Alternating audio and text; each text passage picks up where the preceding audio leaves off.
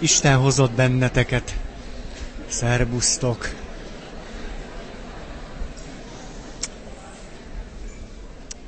Összesen két alkalom, a mai, meg még egy. Ami azt is jelenti, hogy miközben én beszélek, és ha ti unatkoztok, akkor írjatok kérdéseket. És aztán tudjátok, hogy természetesen név nélkül, nem tudom, ez világos, kis cetlin adhattok mindenféle kérdéset, kérdést föl, nem csak a témára vonatkozóan, hanem bármire irányulhat, ami titeket érdekel. És a következő alkalommal, tehát az utolsó alkalommal akkor, akkor azokat fogjuk megbeszélni. A mai alkalom egyrészt hozna még valamennyi új témát mindenképp, de már nem túl sokat, mert arra ö, szeretnék hát valamennyire vállalkozni, hogy, hogy a következtetéseinket le tudjuk vonni, mert most már óráról, óráról, óráról, órára beszéltünk arról, hogy mit jelent a meghittség az Isten kapcsolatban, és hogy, hogy a következtetések megfogalmazódjanak. Na, emlékeztek, onnan indultunk el, hogy először beszéltünk arról, hogy mi nem a hit, aztán próbáltunk egy dinamikus modellt használni a hit leírásához, és aztán mikor ez megvolt, akkor belementünk a mélyébe, vagyis megnéztük azt, hogy milyen emberi tapasztalatok azok, amelyekből a hitnek a tapasztalata vagy a megerősödése fakadhat, és aztán azt néztük meg, hogy amennyiben ami szabad döntésünk által a bizalom mellett a hitünk meg tud erősödni, akkor ez milyen irányultságot jelent az életünkben. Egyáltalán, hogy ebből az fakad, hogy egyszer csak valamire irányult életet tudunk élni. A valamire irányult élet, ez azóta jutott eszembe, hogy képesek vagyunk a jövőbe nézni. És ebből az fakad, hogy tudunk előre látók lenni. Nem vagyunk jövőbe látók, de jövőbe nézünk. Ugye a hit által az ember tud a jövőbe nézni, és emiatt tud előre látó lenni. Ha viszont merhetek és akarhatok előre látó lenni, akkor a jelenben tudok elköteleződni. És akkor kimondhatóvá válik valami, amivel össze tudom foglalni azt a 20 pontot a tapasztalatról, illetve arról, hogy mi az, amit az ember meg tud ilyenkor látni. Ez pedig az, hogy amikor Jézus azt mondja, hogy beteljesedett, ezt nem a mennyei atyánál mondja, akkor, amikor kényelmesen ücsörög az ő atyának a jobbján. Hanem ez a, ez a szó, hogy beteljesedett, az agóniának a végén hangzik el a kereszten. Ebben az egyetlen képben össze tudom foglalni, hogy mit jelent az, hogy valakinek ö, hit tapasztalata van hogy az agóniának a végén lehetővé válik annak a kimondása, hogy beteljesedett, nem pedig a megdicsőülés állapotában. Ennél, ennél jobban ezt nem tudom összefoglalni, és hát nem is én foglalom össze, úgy látszik, hogy ez már megtörtént, nekünk csak észre kell venni. Oké. Okay. Na akkor, ami talán érdekes lehet, nézzük meg a speciálisan hívő emberre jellemző megküzdési stratégiákat. Ugyanis van ilyen. Talán két vagy három éve beszéltünk arról, hogy a közvetett megküzdési stratégiák, azaz érzelmi megküzdési stratégiák, közvetlen megküzdési stratégiák, amelyek a helyzet jobbítására irányulnak, emlékeztek? És aztán beszéltünk a tehetetlenségről, majd a mélypontnak az ünnepéjéről. És most akkor nézzük meg azt az öt klasszikusan úgynevezett vallásos megküzdési stratégiát ami nekünk rendelkezésre áll azon megküzdési stratégiák mellett, amelyek minden ember számára adva vannak. Ezek is adva vannak mindenkinek, persze, de ez már valamiféle alapot föltételez. Nézzük ezt az ötöt, de rögtön szeretnék valamit hozzátenni. Egy kicsit lelövöm előre a poént. De most már itt a vége felé. Vagyis képzeljétek el, hogy van ez az öt megküzdési stratégia. Ugye? És most már is azt gondolom, hogy sokatoknak fölcsillant a szeme. Ah, megküzdési stratégiák, de jó. Ú, majd ezeket én használom, és alkalmazom, és... Most elmegyek a végére, és tudjátok, mi derült ki? Hogy akinek van, annak még adnak. Akinek nincs, attól azt is elveszik, amiről azt gondolta, hogy van neki.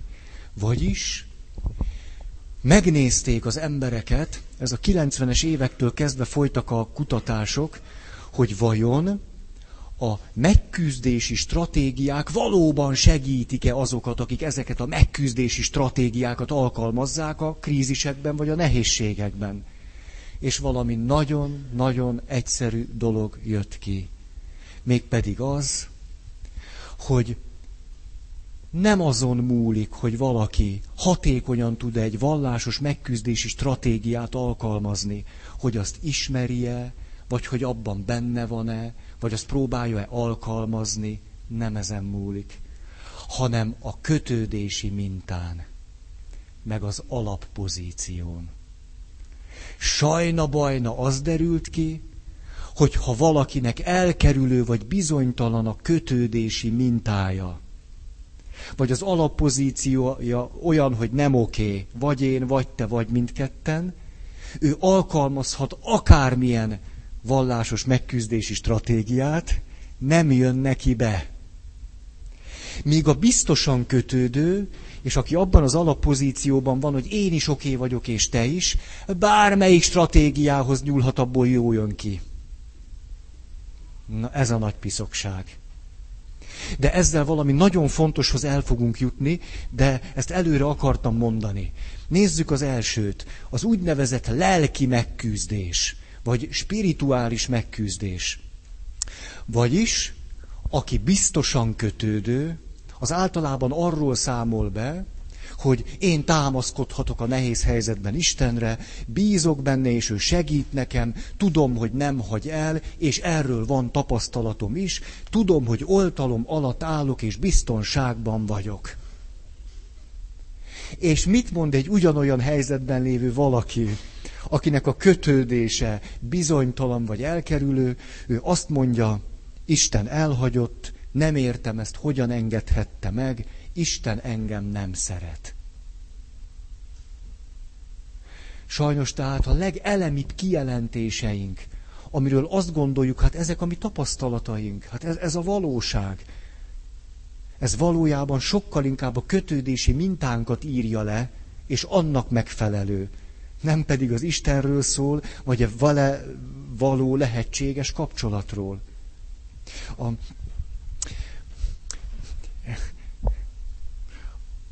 az jutott eszembe, ahogyan az angyal köszönti Máriát, és mondja neki, üdvözlégy Mária, kegyelemmel teljes.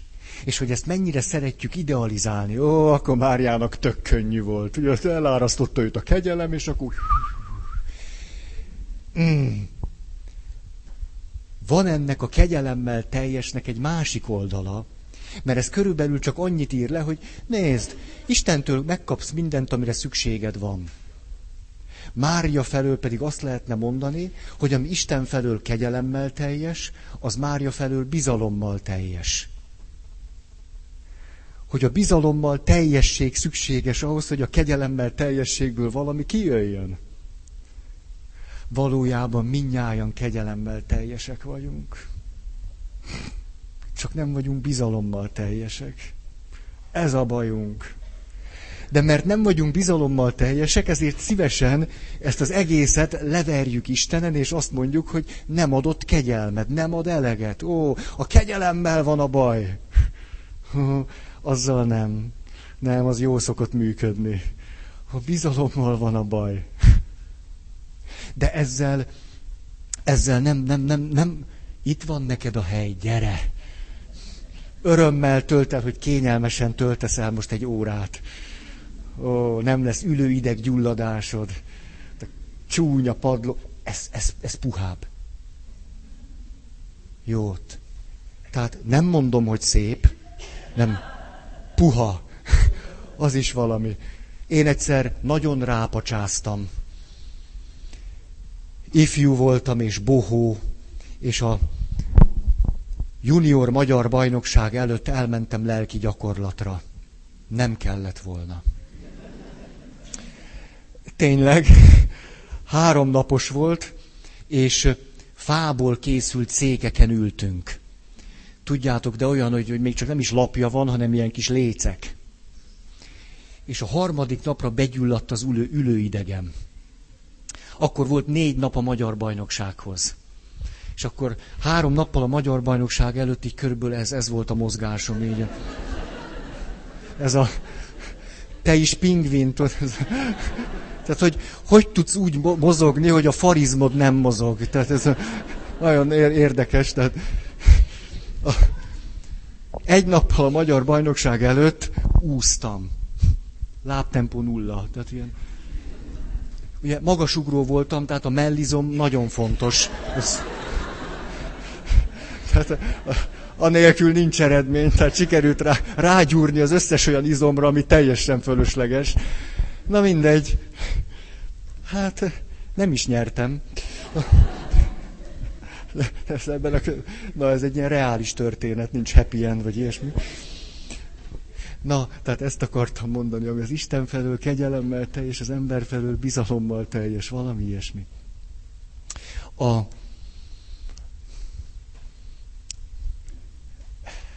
egy zseniális gondolatot olvastam, csak nem tudom kinél. Elizabeth Lucas eszembe jutott. Azt írja, hogy ha valaki csak a kétségbe esésben kiált Istenhez, valójában a bizalmatlanságát árulja el.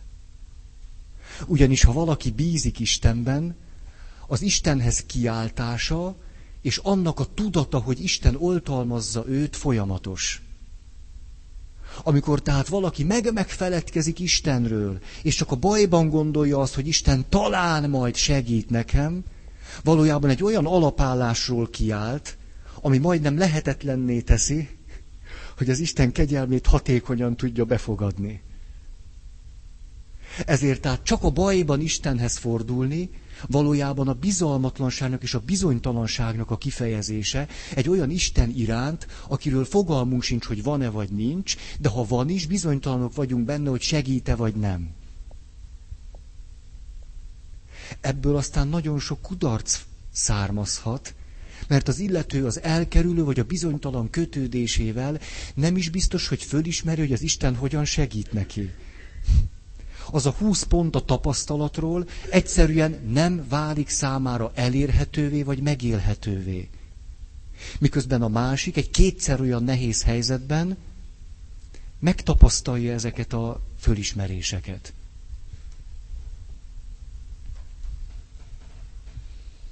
Hm. A, hm, hm. Annyira fontos nekem az a történet, de tudom, többször elmondtam már. Frankl, mikor azt mondja, hogy, hogy az a tapasztalatom, hogy a koncentrációs tábor poklában a hit az nagyon sajátosan alakul. A gyönge hit eltűnik, az erős hit megerősödik. Pontosan ugyanezt mondja. És mikor valamelyikük szökni próbált, és akkor fölállították ott a, a barakot, és minden tizediket fölkötötték. És ugye persze végig kellett nézni. És valaki Franklin mögött azt mondja, hogy na akkor most mondja meg valaki, hol van Isten. Mire ugyanúgy ugyanígy állnak, és akkor valakinek ez volt a válasza. Ott lóg a bitón.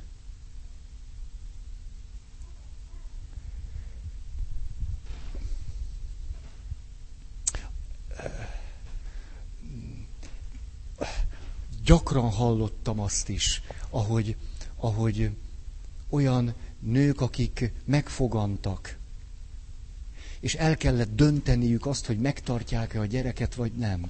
És főleg, hogyha az a megfoganás egy nem biztos kapcsolatban történt. Hogy klasszikusan spirituális lelki megküzdési stratégiába illőnek tartom azt, amikor valaki azt mondja, hogy én nem is teszem kérdésessé, hogy ennek a gyereknek meg kell születnie, mert hiszen már megfogan, tehát ő neki meg kell születnie. Ez az ő alappozíciójából, az ő spirituális Istenhez való viszonyából fakadó erőforrás. Miközben a helyzete lehet, hogy rosszabb, mint valakinek, aki úgy dönt, hogy mégsem szüli meg.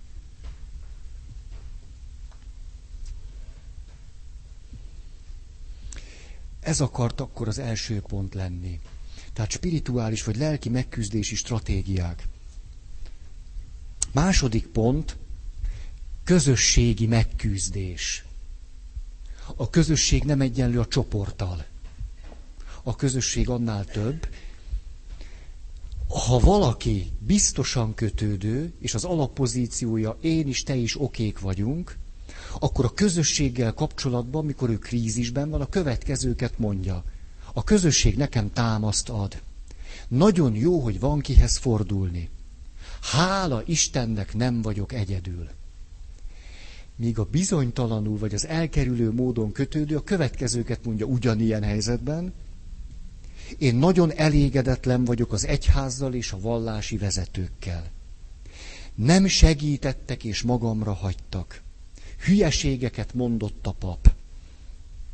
Ez lehetséges. Valószínű, hogy ezt a mondatot ki kell emelnünk ebből a kockából, és azt kell mondanunk, hogy ez bármikor megtörténhet. Ehhez nem kell elkerülő módon kötődőnek lenni, hogy ilyen élményünk legyen. Az egyház nem ért hozzá a 90-es évek elején volt egy nagyon érdekes kutatás. Ilyen egyszerű kérdéseket tettek föl, hogy mit gondol ön, hogy az egyház kompetense a gyereknevelési kérdésekben? Mit gondol ön, hogy az egyház kompetense a lelki-testi egészségre vonatkozó dolgokban? És kiderült, hogy ami az embereknek úgy általában nagyon fontos, és az életre markánsan vonatkozik, azzal kapcsolatban azt állították, hogy az egyház ezekben nem kompetens. 90-es évek eleje. A helyzet azóta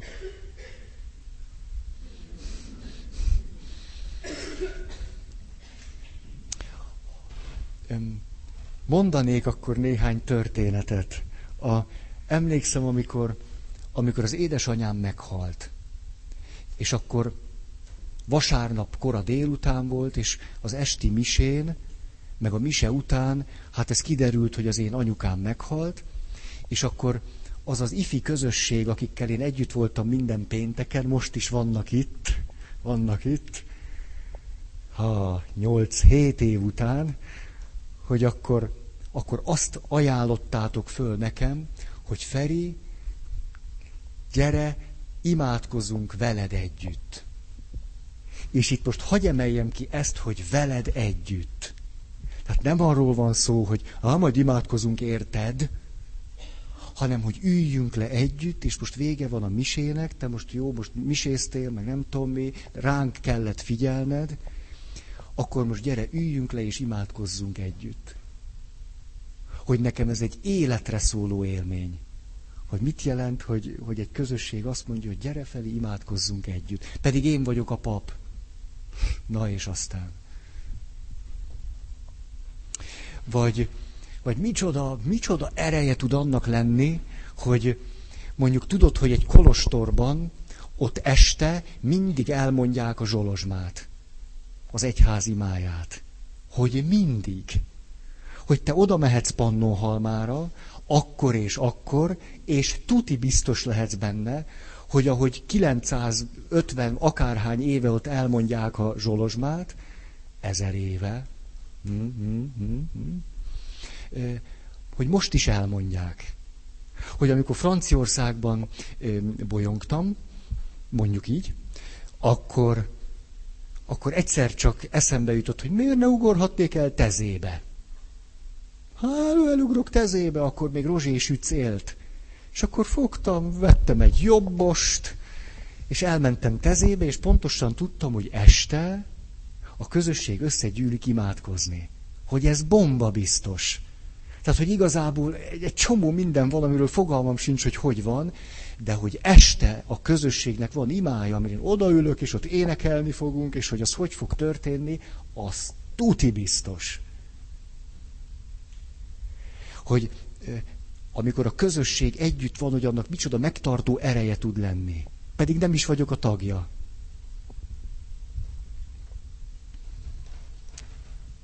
Hmm. Mikor kirúgtak a papnevelő intézetből. Ó, a közösség megtartó ereje. A... Ne, hát a, ne, hát a közösségen nem múlott. A... Szóval emlékszem, hogy mentem, öten vagyunk jó barátok, és tínédzser korunkra megy vissza a barátság, azóta is együtt szilveszterezünk, az már huszonvalahány év, és, és akkor összehívtam a barátaimat, és akkor kiderült ez, hogy hát Ferit kirúgták, az összes barátom lemondta, hát az összes, tehát az a négy, a, le, lemondták a programjaikat, és akkor ezt, este összeültünk, annyira emlékszem, hogy hol voltunk, de hát ez tök mindegy, és, és hogy összeültünk körül, és akkor elmondtam, hogy hogy rúgtak ki. Hogy ez egy milyen jó dolog volt. Ah, hogy, hogy na. Szóval, na, látjátok, milyen szép dolgok tudnak az emberrel történni. Vagy ez egy elég speciális dolog, de, de a, a, a ti részetekről is ugyanez megtörténhet, hogy mikor misézek, akkor, akkor úgy, úgy néha elel merengek, nézem az embereket, és tudom, hogy ó, vele ekkor beszéltem, vele akkor.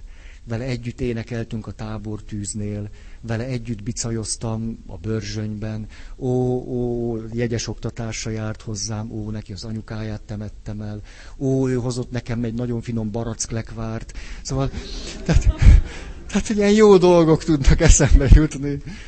Szóval, anélkül, hogy bármit kifejeznék, vagy kifejeznénk abból, hogy összetartozunk, ez mégis így van. És hogy ezért fából vaskarika valójában hívő emberként csak bebeugrani egy misére. Ez, ez tulajdonképpen fából vaskarika. Tehát mert, mert a közösség ünnepel, ezért nem közösségben lenni, miközben ünnepeljük azt, hogy közösségbe tartozunk, ez, ez, egy, ez egy abszurdum.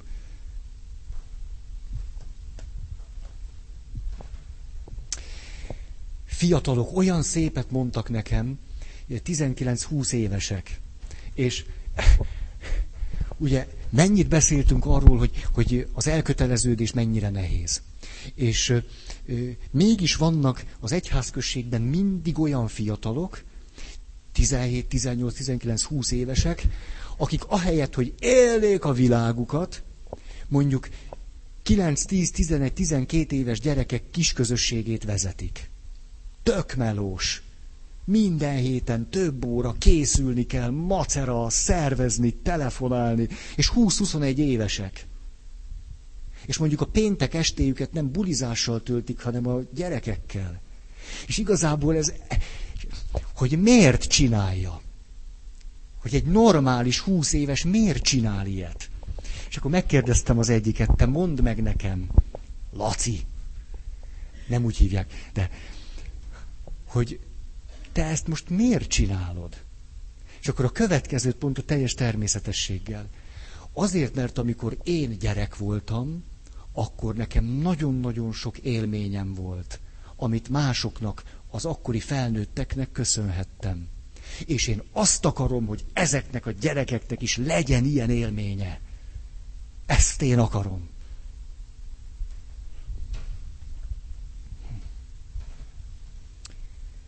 És akkor a rendszer szemléletből egy gyors mondat.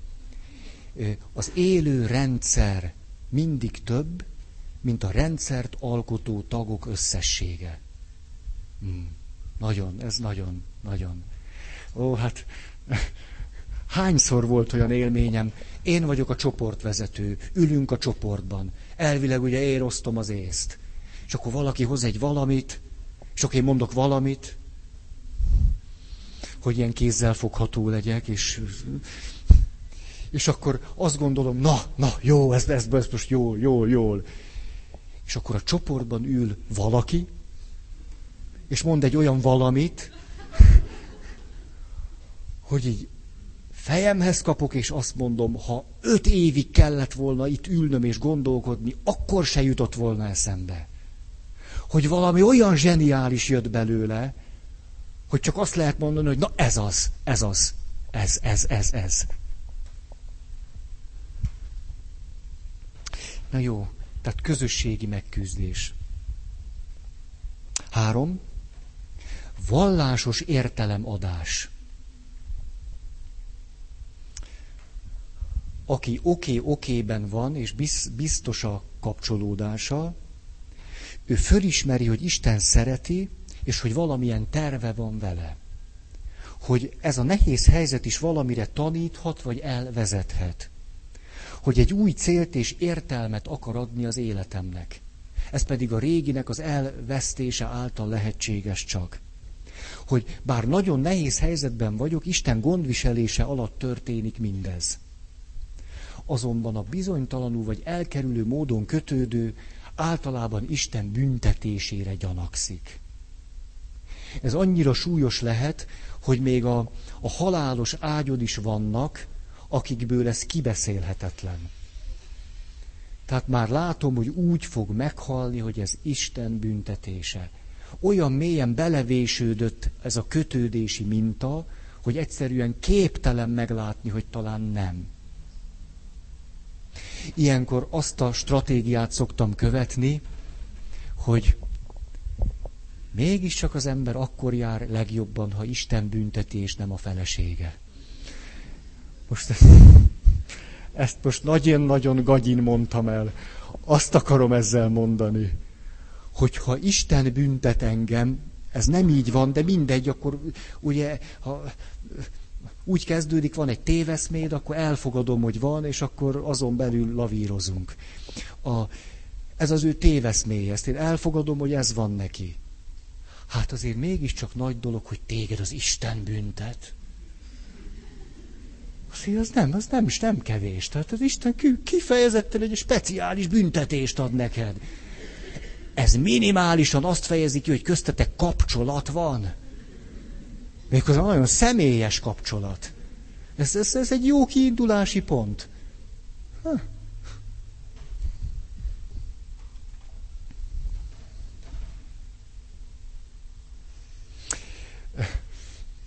A héten úgy döntöttem, hogy befejezem a hitoktatást. A, már nem egy életre, csak, csak erre az évre. Hát még lenne mondjuk két óra, de júniusban nem. Na szóval, az egyik fiatal eltörte a bokáját. És azt kérdi tőlem, Feri atya, most mondd meg nekem, hogy ez véletlen volt-e vagy nem. Hát azért, de, mit csináltam? Mit gondoltok? Hát, na, ná, hogy nem válaszoltam meg a kérdést. Hát mit gondolsz? és akkor egy ilyen szó zuhatag. Tehát, hát, Feri atya, az tuti, hogy ez nem véletlen. Hát az száz százalék. Hát ez az véletlen lenne, a bokám eltörje, mi értelme lenne akkor annak? Az lehetetlen, hogy véletlen. Hát ez gőzöm sincs, hogy mi értelme. Hát az fogalmam sincs, az, majd erről beszéljünk még, de az, az, az, az lehetetlen, hogy véletlen. Ez, ez valahogy az Istentől jött. Nem, nem tudom, hogy hogy, de az tuti. És kérdezze Feri atya, hogy múlt héten megkérdeztem egy apácát. Hogy mond kedves nővér, hogy ez véletlen vagy nem. És hát, hát, hát az, az nem lehet, hogy véletlen. Azt, nem, azt mondta, hogy véletlen. Az nem, nem lehet, hogy véletlen de föl volt pörögve, de teljesen ilyen nagy gipsz a lábán, ugye, azt, azt ne, nem lehet, hogy véletlen. Hát, ugye 15, 6, 7, 8 éves fejjel, hát egy ilyen heroikus küzdelem, hogy megtaláljam az értelmét. Hogy mi a csuda az értelme annak, hogy az összes többi barátomnak lesül szépen a, a szőrtelenített vádlia, az enyémet meg nem kell szőrteleníteni, mert szép fehér gipszes. hogy, hogy miért van az, hogy, hogy nyáron hogy fog kinézni. Hát ez, szerintem ez elemi kérdés. Nem, egy 16 éves lánynál. Hogy most nem tud mozogni, és ezért hízik. Látszik is. A, hát ez, ez nem lehet véletlen. Hát nem is az. De, de, de, na. Szóval egy ilyen fölkiáltás, hogy ugye van ennek értelme. Hogy most már az életemet úgy kell leélnem, hogy három darabba volt a bokám. Hogy ugye ennek van értelme. Na, a, ugye annak a, a, a, a megszállottjai vagyunk, hogy mit várok az élettől. Nem? Ez egy nagyon-nagyon fontos kérdés. Szinte minden nap föltesszük magunknak, de inkább abban a formában, hogy ma se kaptam meg, amit vártam az élettől, és akkor az életnek vannak keresztnevei. És, na és szóval az a, az a meglátásom, hogy ameddig az ember ezt a kérdést hajtja, nyomja a végtelenségig, valami kimarad. A lényeg. Mert ennek a kérdésnek van egy párja. Az élet mit vár én tőlem? Ez a kérdés legalább olyan fontos. Mind a kettő egyformán fontos, de ez fontosabb. Mert amikor azt a kérdést teszem föl, hogy és én tőlem mit vár az élet, akkor valahogy az, az ember voltunknak valami, valami nagyon reális, nagyon megalapozott helyzetét is állítom ebben a kérdésben. Hogy nem én vagyok a világ közepe. Hogy az élet nem azért jött létre a földön, hogy mm, hát jött, jött, nekem is van belőle, de hogy nem azért pont. Nem véletlen, hogy a, a 20. század második felében ennek a kérdésnek egy külön nevet adnak, hogy logoterápia. Hogy az ember, aki, aki ugye nem tudom én, köpött egyet az ég felé, és azt mondta, hogy majd én, elvesztette ezt a kérdést. És belebonyolódott abba, hogy mit vár ő az élettől, és ebből egy csomó kudarc meg csalódás fakadt. És hogy ma újból meg... Hát nem, nem... Na. Szóval ord egészségedre. Hogy ordító aktualitása lett ennek a kérdésnek. És, és a logoterápia azt, Frankl azt mondja, hogy hú, csak jó, jó számot mondjak.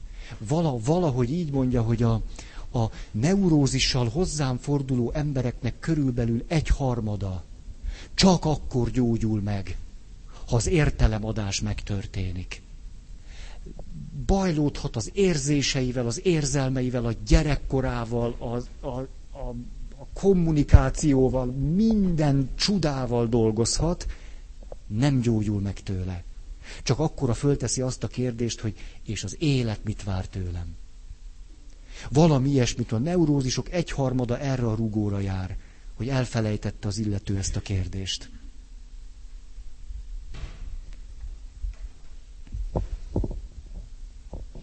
Igen, ugyancsak a, a logoterápiától tanultam azt, hogy megint csak egy egyoldalúság, nagyon gyakran azt kérdezzük, és tulajdonképpen mi is gyakran, mintha ebbe az irányba kancsalítanánk, hogy miért, hogy is, hogy is, ezt már múltkor is elrontottam. Igen, hogy mi miatt is vagyok én olyan, amilyen. Hogy valamiért én ilyen vagyok. Nem is, hogy valami miatt én ilyen vagyok, valami miatt. Valami miatt. Mert az apám, mert az anyám, mert a nagymamám, mert a valami, valami, valami miatt ilyen vagyok. És akkor erre próbálunk rájönni, hogy mi miatt vagyok olyan, amilyen. De legalább ugyanilyen fontos az a kérdés, hogy nem valami miatt, hanem valamiért vagyok olyan, amilyen. Tehát az nem a múltba, hanem a jövőbe vezet engem. Ó, fáradt vagy Sándor. Ez...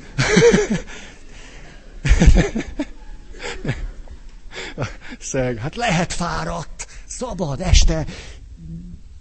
Még csak ennyi az idő. Tudod, kicsit szedd össze magad. Szóval... Szóval... Lehet, hogy egy kicsit bénán fog hangozni. De olyan nekem nagyon fontos fölismerés volt az, hogy nem véletlen, hogy az apukám harmadik házasságából vagyok. Nem véletlen, hogy az anyukám második házasságából vagyok. Hogy nem véletlen, hogy a szüleim elváltak. Hogy nem véletlen, hogy 30 éves vagyok, és mind a két szülőm már meghal.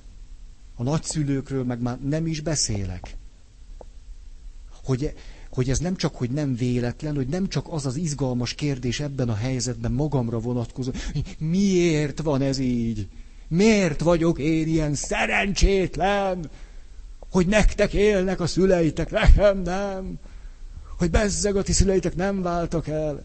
Hát nem biztos, hogy jó jártatok. A, hogy, a,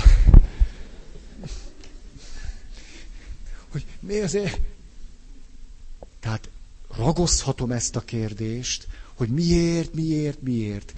De hogyha behozom azt a kérdést, hogy mi célból, tehát, hogy nem mi miatt van ez velem, hanem hogy miért van.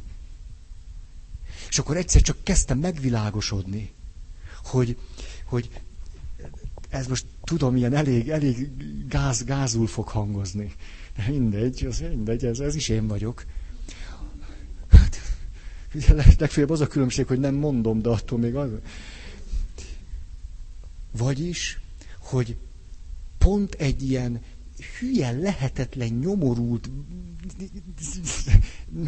kajla helyzetből jövő pap tud olyasmit mondani, ami érdekes lehet a legtöbb embernek.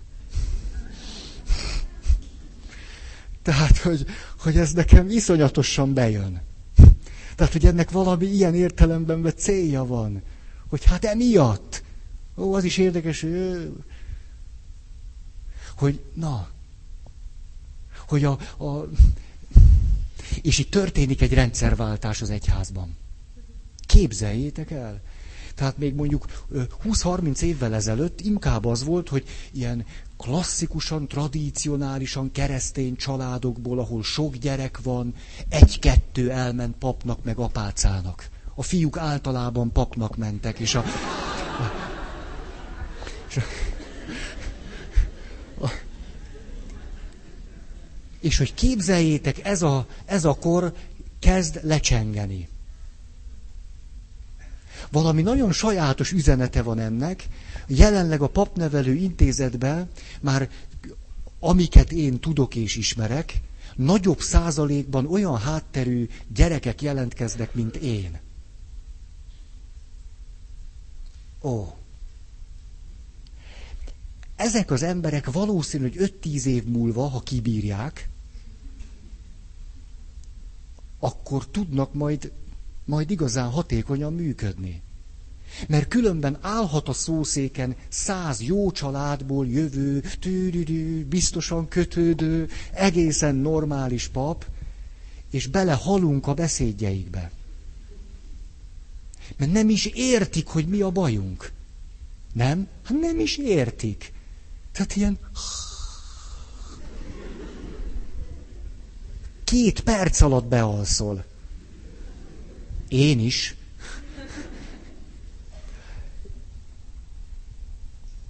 Ez, tehát ami egyik oldalon, a ugyanis, a, ugyanis hát van, van kapcsolatom a papnőr intézetek vezetőivel. És akkor fogják a fejüket, hogy Istenem, micsoda papnövendékek. Tehát, hogy ilyen, ilyen elemi dolgokat nem tudnak. Hogy, hogy tehát, hogy, szóval, hogy ami evidens volt húsz évvel ezelőtt, az, az ma az ötödik évre kezd derengeni. Legkomolyabban. És hogy amilyen katasztrófának tűnik, annak valami hatalmas előnyei lesznek. ha kibírják. Ha gyógyulnak. Negyedik pont. Cselekvő stratégia. A biztosan kötődő a következőről számol be, Isten útmutatását tudom keresni és meglátni. Képes vagyok együtt működni Istennel. Fölismerem a felelősségem, és tudok vele bánni. Reálisan értékelem a helyzetet. És személyes kapcsolatok által, együtt cselekvés által találok rá a helyes útra. Aki elkerülő módon vagy bizonytalanul kötődik, ott két véglet lehetséges. Az egyik, túlzott felelősségvállalás, mindenért én vagyok a hibás. Ennek is én vagyok az oka. Magamnak köszönhetem, hogy ekkora bajban vagyok. Nem is érdemlem meg, hogy Isten segítsen. Vagy pedig totál túl terheli magát. Mert nem gondolja, hogy az Isten megteszi a maga részét, ezért ő halálos kimerültségig melózik, és még akkor is azt gondolja, hogy, hogy nem tudom én, hát még mindig nem segítettem valakinek. Ami igaz is. De attól ő neki még nagyon jól kellene tudnia aludni. Mert amit ő már nem bír, azt az Isten nem bízta rá. De ő ezt nem így látja. Tehát ez az egyik, a másik pedig, hogy eldob mindent, és azt mondja, na uram, gyere. Én itt vagyok, én már tehetetlen vagyok, jöhetsz. Én már nem bírom, gyere. Ezt úgy hívják a mi berkeinkben, hogy csodavárás. A kata, katasztrófa, katasztrófa, hogy még van olyan, hogy valaki a hitére hivatkozva orvosi ellátást elutasít. Most itt reális helyzet értékelésből fakadóan az orvos azt mondta, hogy ide nézzen, perforál a vak bele. Vagy kiszedjük, vagy megdeglik. Köszönöm, doktor úr, de én szabadon döntök a bizalom mellett.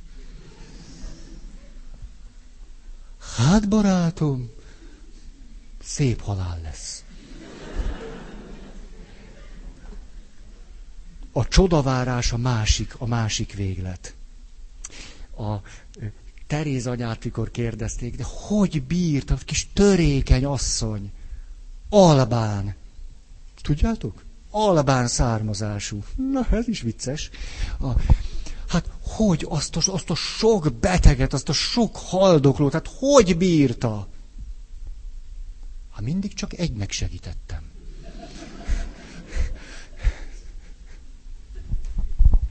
Ezt mondta.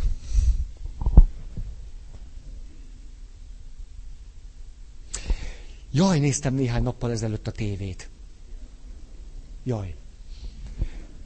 De a a film a cunami sújtotta területekről szól, de most is szól, de én akkor láttam, és azt mondja a bemondó, vagy mit tudom én ki, narrátor, hogy ott azon és azon a területen mindössze három ember él a totálisan letarolt cunami sújtotta vidéken.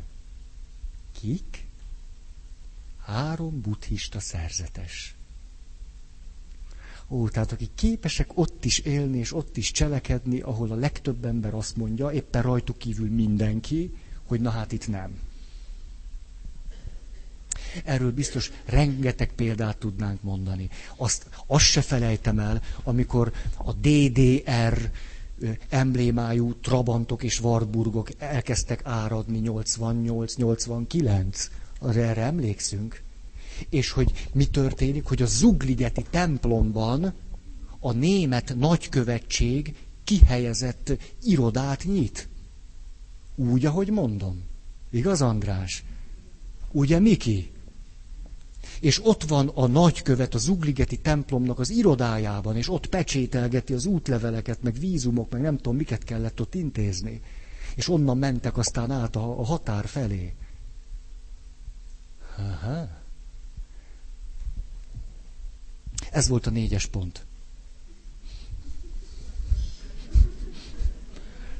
Fáradok ám, szóval nem, nem a mai nap, hanem én már, én már ilyenkor annyira várom az év végét. Tehát a pedagógus betegség engem... Öt. Vallási rituálék. A vallási rituálé nagyon fontos. Annak, aki mm, mm, biztosan kötődik. A bizonytalanul kötődő pedig bemegy a templomba, és néha szól hozzá Isten, néha nem. Néha nagy élmény a templomba lenni, néha meg mm, nem történik semmi. Néha szól az Isten, néha nem. A, a bizonytalanul kötődő az a valaki, aki persze valóságnak gondolja azt, hogy az Isten néha szól, néha nem. A, itt szeretnék néhány példát mondani. A biztosan kötődő meg lubickol. Micsoda igazságtalanság. Micsoda piszokság. A kereszteltem múlt héten is, és azt szoktam csinálni, hogy ha több gyerek van, akkor tudjátok, a végén az életgyertyát át kell adni. De hát a pici csecsemő nyilván nem tudja megfogni, ezért azt át kell adni a szülőknek. De én már rájöttem, hogy a gyertyát érdemes átadni a kisebb tesóknak mert alig várják, hogy ők is szerephez jussanak. És na, és akkor mindig az szokott lenni, hogy vedd Krisztus világosságát. És akkor átadom a gyertyát, és hát akkor a gyerekek ilyen megbabonázva.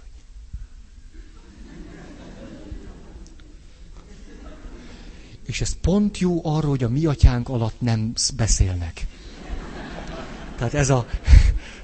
Mert az jön utána, tehát ez az én vallási megküzdési stratégiám a, a keresztelésre nézve. És eddig mindig ez történt, ez bomba biztosan bejött. Kistesónak nyújtom, vett Krisztus világosságát. Ez, ez olyan, mint a mennybe menetel. Tehát... És mi történik most? Gyerekek, itt is van kistesó, érdes rutinból. Vedd Krisztus világosságát. Mire a gyerek?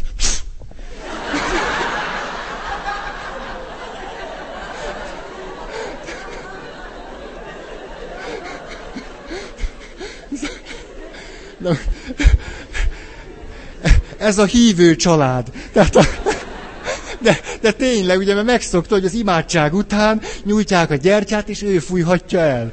Ugye, és, pedig el, hogyha csöndben maradsz az ima alatt, elfújhatod a gyertyát. Most, most Petike, miért nem mondod a mi atyánkot? Engem ti nem vágtok át. Csöndben maradok, elfújhatom. Na, szóval, úgy elfújtam, mint a sic. Kicsit megzavarodtam. Legalább a szertartás végét várjuk meg, vagy valami. Na jó. Másik. Jaj, mi papok. Jó dolog, ha készülünk egy-egy beszédre, mert ha föl kell találni magunkat, az, az néha nagyon gáz. A, emlé, emlékeztek a, a, a, a, mikor Tihanyba eskedtem egy, egy pap társammal, és akkor úgy vezette be, hogy ó, és most itt áll előttem ez a sudár menyasszony. És ez a nyalánk vőlegény.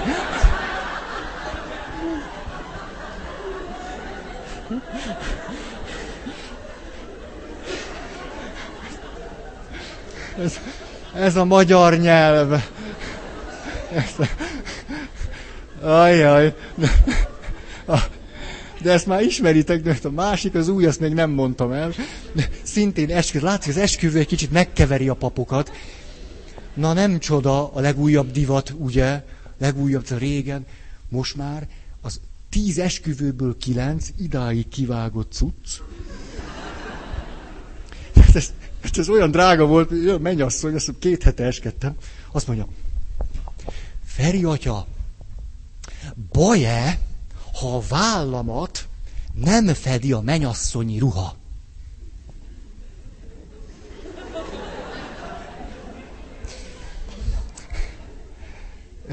Kérdezd még egyszer. Tehát, tehát, most mire is vagy kíváncsi, vagy szóval... Tehát átment az üzenet? A vállaimat. Tehát a vállaid roppant erotikusak, de ami közte van, most, most már most, most, most még tovább folytatom, de, akik vagytok, és ez, ebbe az évbe esküztök, hát nem tudom, vissza kell vinni a mennyasszony ruhákat, vagy mi lesz. De hát azért abba, na, na jó, nem. Nem, Feri! Ferenc atya. Most egy kicsit, ja, ja, hogy miért? Szóval, a válla, na jó. Azt mondja az atya, hogy az elején a pap kedves, bevezető szavakat szól a násztéphez. Azt mondja, kedves menyasszony és vőlegény, kedves örömapa, örömanya, örömapa, örömanya, és kedves örömlányok.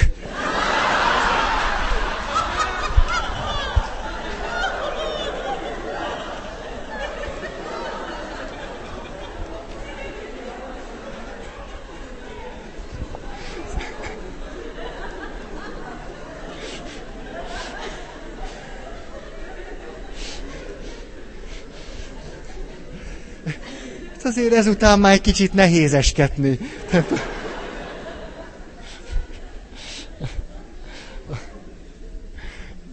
Na ezt a, tehát a vallásos megküzdési stratégiák, ezt tényleg néha meg kell küzdeni vele.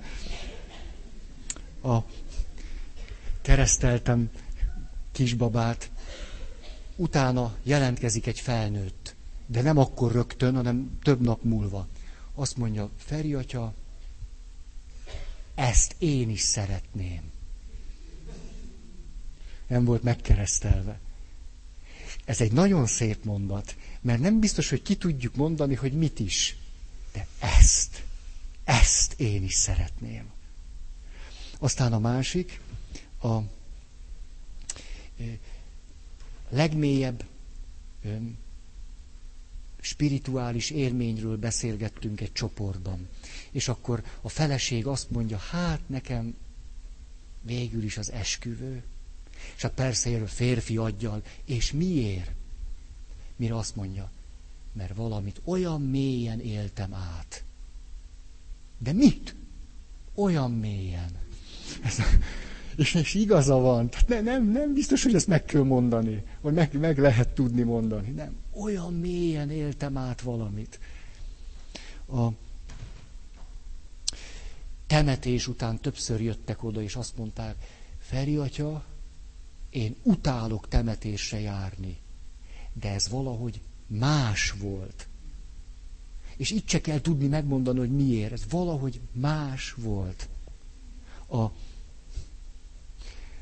gyerekek mikor gyónnak, az annyira édik, de itt is ám látszik, szóval látszik, hogy ki ilyen, ilyen szorongó, elkerülő, mert akkor ők, ők iszonyatosan próbálnak jók lenni, és akkor persze marhára nem megy nekik, és akkor még jobban szoronganak, őket gyógyítgatni kell. De vannak olyanok, akiknek a szülei ilyen halkan odajönnek hozzám, és azt mondják, te Feri, atya, ez a gyónás után Pannika egyszerűen átszellemült lett. Az napokig úgy mászkált itt a szobába. Értitek? Nem jó gyerek lett. Izomszag. Nem szabad, nem szabad, nem szabad, jónak kell lenni. Ne. Átszellemült. Azért az egy más minőség. Na, nem akarom most már ezt ragozni, meg már nem is írtam ide más, tehát nehéz is lenne.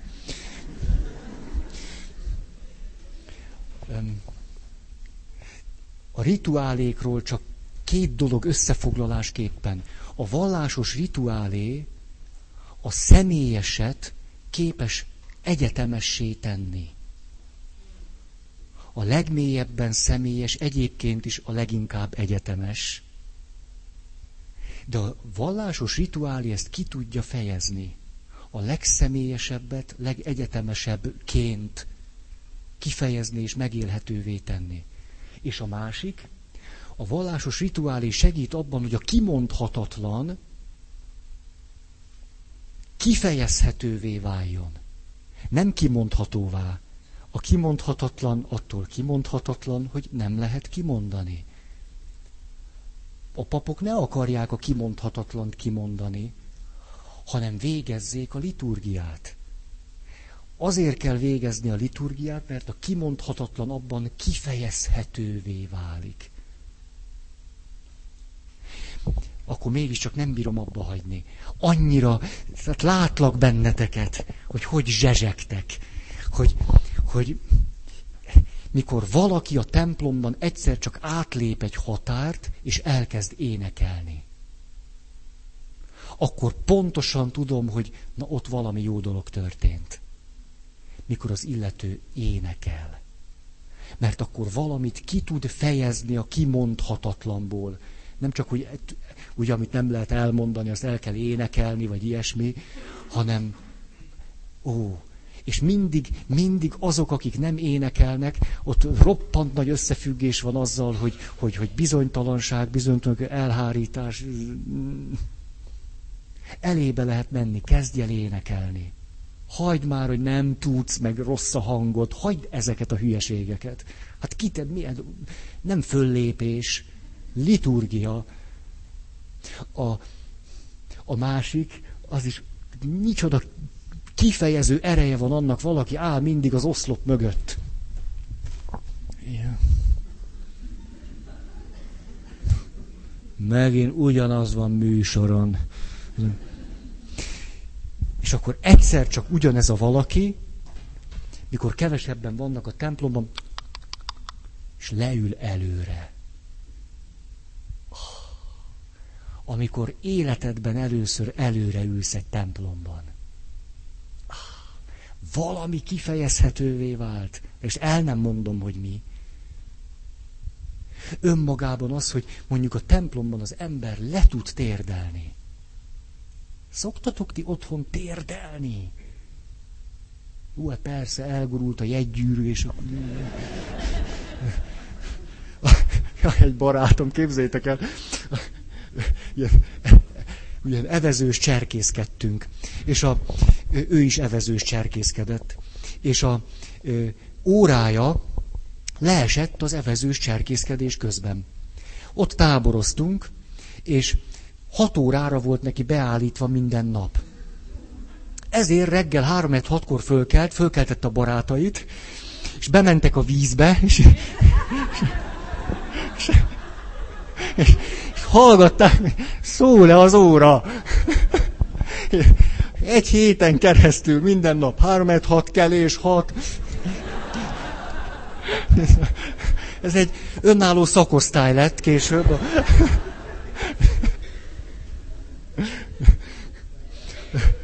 Igen. Ah, tudtam, hogy ezt valaki megkérdezi. Nem. Nem lett meg. Elnyelte a hab. Hú. Gyorsan, gyorsan akkor végkövetkeztetések.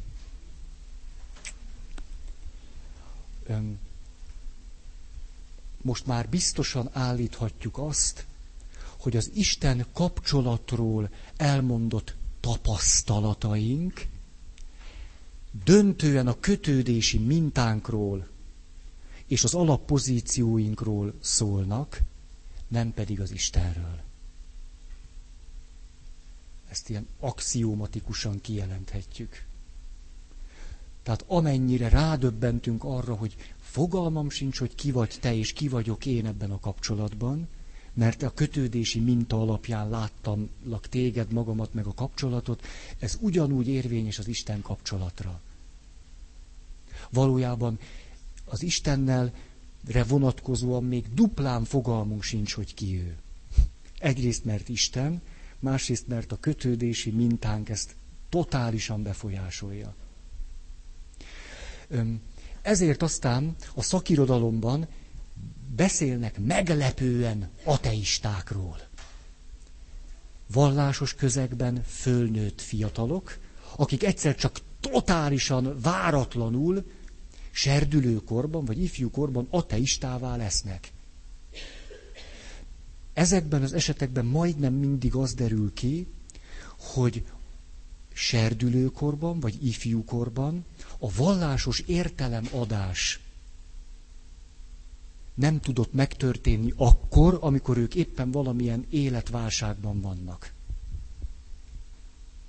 Tehát, hogy valamelyik megküzdési stratégia nem volt gyakorolható. Majdnem mindig ez derül ki, ők lesznek váratlanul ateisták. A meglep, és aztán vannak meglepően hívők, vagy meglepően vallásosak, akik, akik semmi háttér, semmi segítség, minden rossz, ahogy van. És mégiscsak azzá lesznek. Ott pedig nagyon gyakran az derül ki, hogy nagyon erősek a cselekvési, megküzdési stratégiában. Nehéz helyzetben vannak, van valamennyi énerő, van valamennyi külső segítség, és ahogy cselekednek, egyszer csak tapasztalhatóvá válnak dolgok. Az a 20 pont. Vagy abból valamelyik.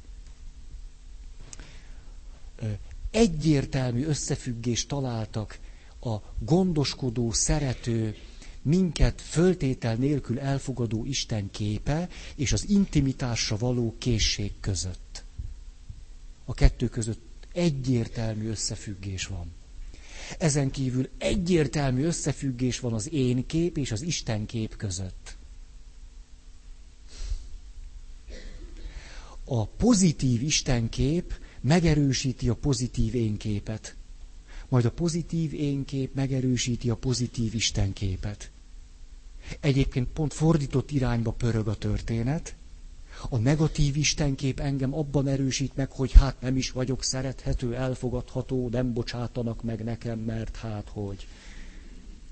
Ez még jobban megerősíti a negatív istenképet, ami visszacsatol az én képre.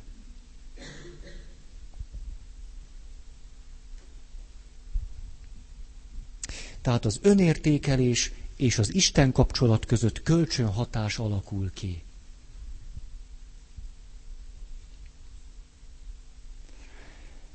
A biztosan kötődő gyerek és fiatal, amikor változik az Isten képe, vagy a hitében természetes krízisek állnak be, ez nem rengeti meg az Istennel való kapcsolatot. Tehát a, a kép azért változhat az Istenről, mert a kapcsolat biztos talajon áll. Azért teheti föl a, az, ezt a kérdést Istennek, hogy, hogy de mond, Uram, akkor ezt most miért engedted meg nekem? És ebből nem következik az, hogy el is fordul tőle. Tehát, hogy vagy pedig, hogy oda tud állni az Isten elé, és az Isten számon meri kérni. Azt dühös mer az Istenre lenni, ordítani mer vele, dühöngeni és panaszkodni, és akármit tenni, mert tudja, hogy olyan biztos a kapcsolatuk, hogy kifejezheti az érzéseit Isten felé. Nem az a bizalom jele, ha Isten előtt mindig udvarjasan beszélünk. Az a bizalmatlanság jele, mert az az van bennünk, hogy hát ha most elmondanám Istennek, mit is gondolok róla, még nagyobb bajba kerülnék, mint vagyok. A bizalomnak az a jele, hogy biztos vagyok a kapcsolatunkban, ezért beolvasok neki. És utána persze ugyanúgy le tudok térde, és azt mondani, uram, hát, na hát ezt, ezt is együtt éltük meg.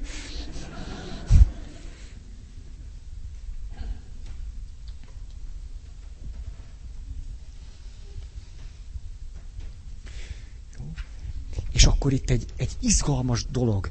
Emlékeztek, arról beszéltünk, hogy mi kell az intimitáshoz. Az, hogy először legyen egy megbízható anyuci, aki gondoskodik rólam. Mert a gyerek nagyon nagy bajban van. A pszichés egyensúlyának a kulcsa nincs nála. Minden gyerek ilyen végtelenül kiszolgáltatottan jön a világra. Az én lelki egyensúlyomnak a kulcsa egy másik személynél van. Hogy én biztonságban tudom-e magam, az egy másik személy kezében van. Hogy oltalam alatt állónak, hogy szerethetőnek, hogy értékesnek, nincs nálam ennek a kulcsa, pedig rám vonatkozik, az én pszichémről van szó. Megütött a mikrofon. Én rólam van szó, és mégis nálad van annak a funkciónak a, a, a kompetenciája. Hú, de undorító magyar mondat volt ez. A rendi check, megvan ez? Ugye a második lépés az, hogy, hogy az, a, a, az az anya, akinél volt a kulcs, annak a képe ide bekerül. Még mindig az anyánál van a kulcs. Még mindig. És akkor van egy átmeneti tárgy, és mit tudom én, a gyerek úgy alszik el, hogy a szájában van a mit tudom én mi, a gumimaci, és akkor ez az átmeneti tárgy elevenné teszi benne az édesanyjának a képét, aki őt aztán meg tudja nyugtatni, és azt tudja, hogy semmi baj, nyugodtan el lehet aludni, holnap föl fogsz ébredni és aztán történik az meg, hogy nem kell már átmeneti tárgy, az anyukám képe bennem van, és, és hogyha nincsen anyukám ott abban a pillanatban, akkor is meg tudok nyugodni, de még azért erre a képre szükségem van. És aztán jön csak az, hogy a saját magamról alkotott képnek a részévé válik az, hogy én magamat meg tudom nyugtatni. Hogy én magamat meg tudom erősíteni. Hogy én önmagam felé ki tudom azt mondani, hogy értékes vagy Feri és el is hiszem. Ez a végpont. Az Isten képpel kapcsolatban ugyanez a helyzet.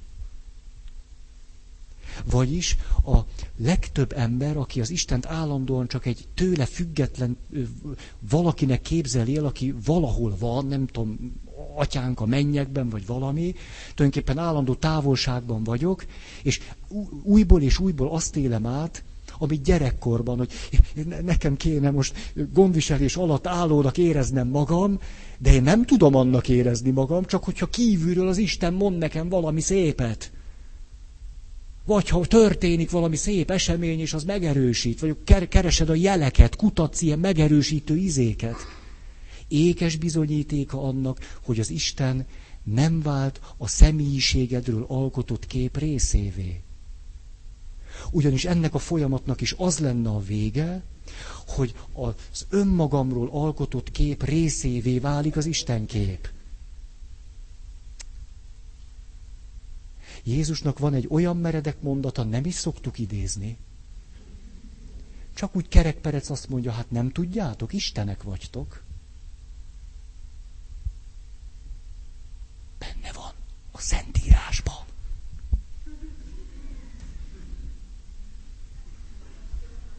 összes New Age ö, fán örömre gyúlt. És azok után, amit elmondtam, talán érthető, hogy mit jelent ez a mondat. Már az Ószövetségben gyönyörű proféciák jelennek meg. Azt mondja a proféta 2500 évvel ezelőtt. Új szívet adok neked, és új lelket öntök beléd, és többé nem lesz szükséged arra, hogy bárki is tanítson téged. Mert az új szív és az új lélek benned belülről majd megmondja az Isten tanítását. Hát ez ez, hogy az Isten kép a személyiségnek részévé válik. Ez tulajdonképpen milyen érdekes, ha történelmet nézzük, 2000 év óta totálisan világos kéne, hogy legyen. Csak azonban, ahogy élünk, nem világos. Mert amikor kialakul az a képzet, hogy teremtő Isten, akkor Isten, aki által vagyok. Amikor megjelenik Jézus, akkor kialakul az a képzet, Isten, aki velem van. És amikor elküldik a Szentlélek Istent, akkor alakul ki az a tartalom, hogy Isten, aki bennem van. Ezért tehát én és Isten már nem is vagyunk elválaszthatók. Bennem van, itt hatékonyan. Tehát igazából, mikor valaki azt mondja, hogy Isten engem elhagyott, egy képtelenséget állít. Pontosan abban a tévedésben van Istenre vonatkozóan, mint önmagára vonatkozóan. Nem csak az Istenről állít valamit, ami nem úgy van, önmagáról is. Önmagát még mindig úgy látja, hogy ő benne Isten nincs. Ezt 2000 év óta tulajdonképpen tudhatnánk, de mégse tudjuk. És hogy azért nem tudjuk, mert nem a fejünkön múlik, hanem a tapasztaláson. A tapasztalásunk azonban súlyosan befolyásoltatik a kötődési mintánk és az alappozíciónk által.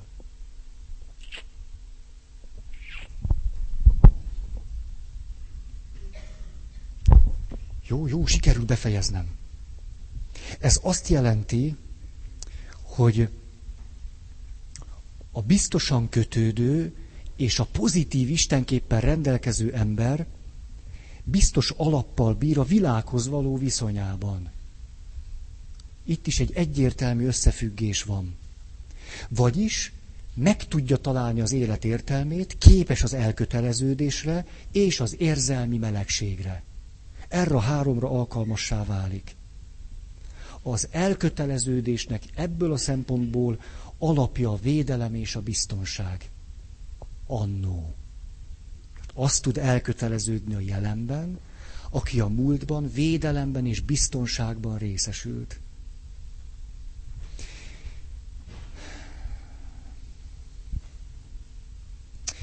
Egy másik döbbenetes ö, ö, kutatási eredmény, a pszichés egészségnek a vallás gyakorlattal kapcsolatos ismérvek közül az Istenhez való kötődés minősége a legjobb előrejelzője. Vagyis megkérdezek valakit, hogyan kötődsz az Istenhez. Ha ő azt mondja, hogy ó, én biztosan az öt megküzdési stratégiában azt élem át, hogy Isten velem van, Isten nem hagyott el, a közösségben van helyem, segítenek nekem, de jó bemenni a templomba együtt.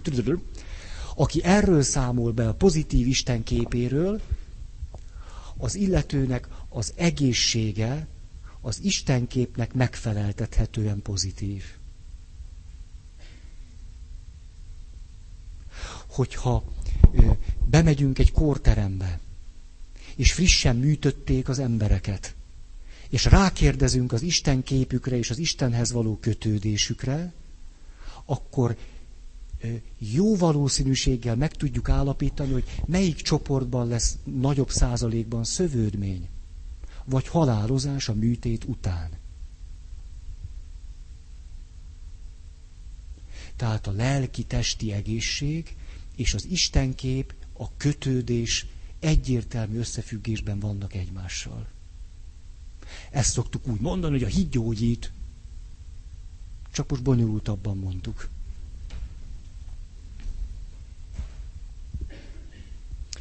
Ha negatív az én kép és negatív a szülőkép, ott a legritkább esetben van pozitív istenkép.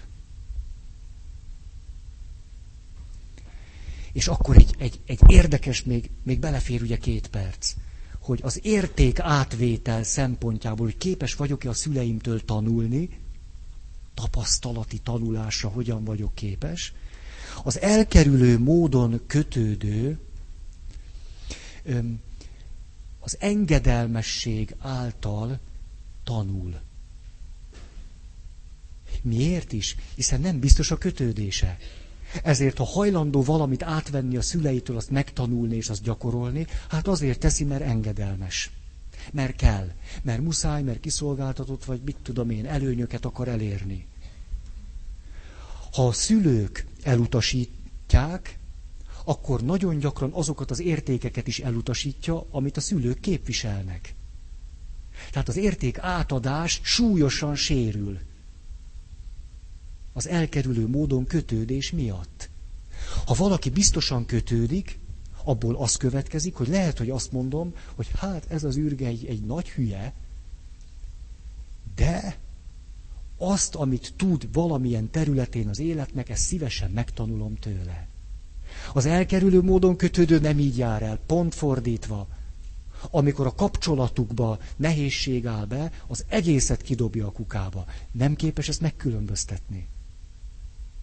Ezért a, a, a forrásai sokkal szűkösebbek. Mindig csak addig tartanak, ameddig a kötődést tud tartani.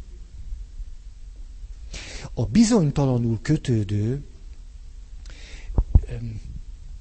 itt nagyon nagy szerepet kap a harag.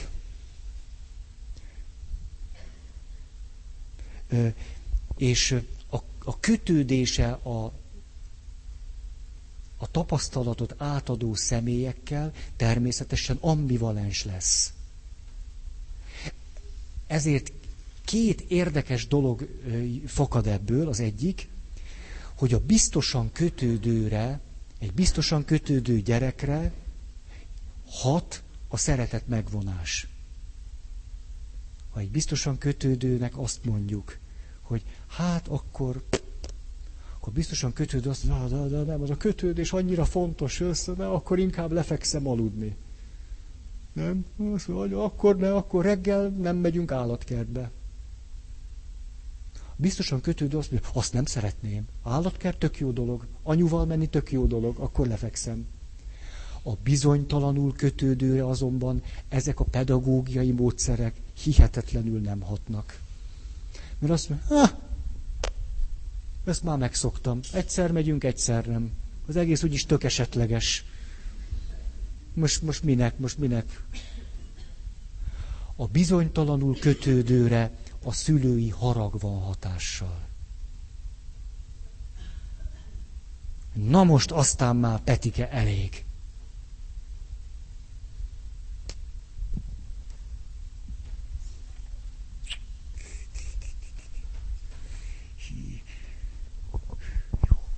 Valahol itt a vége.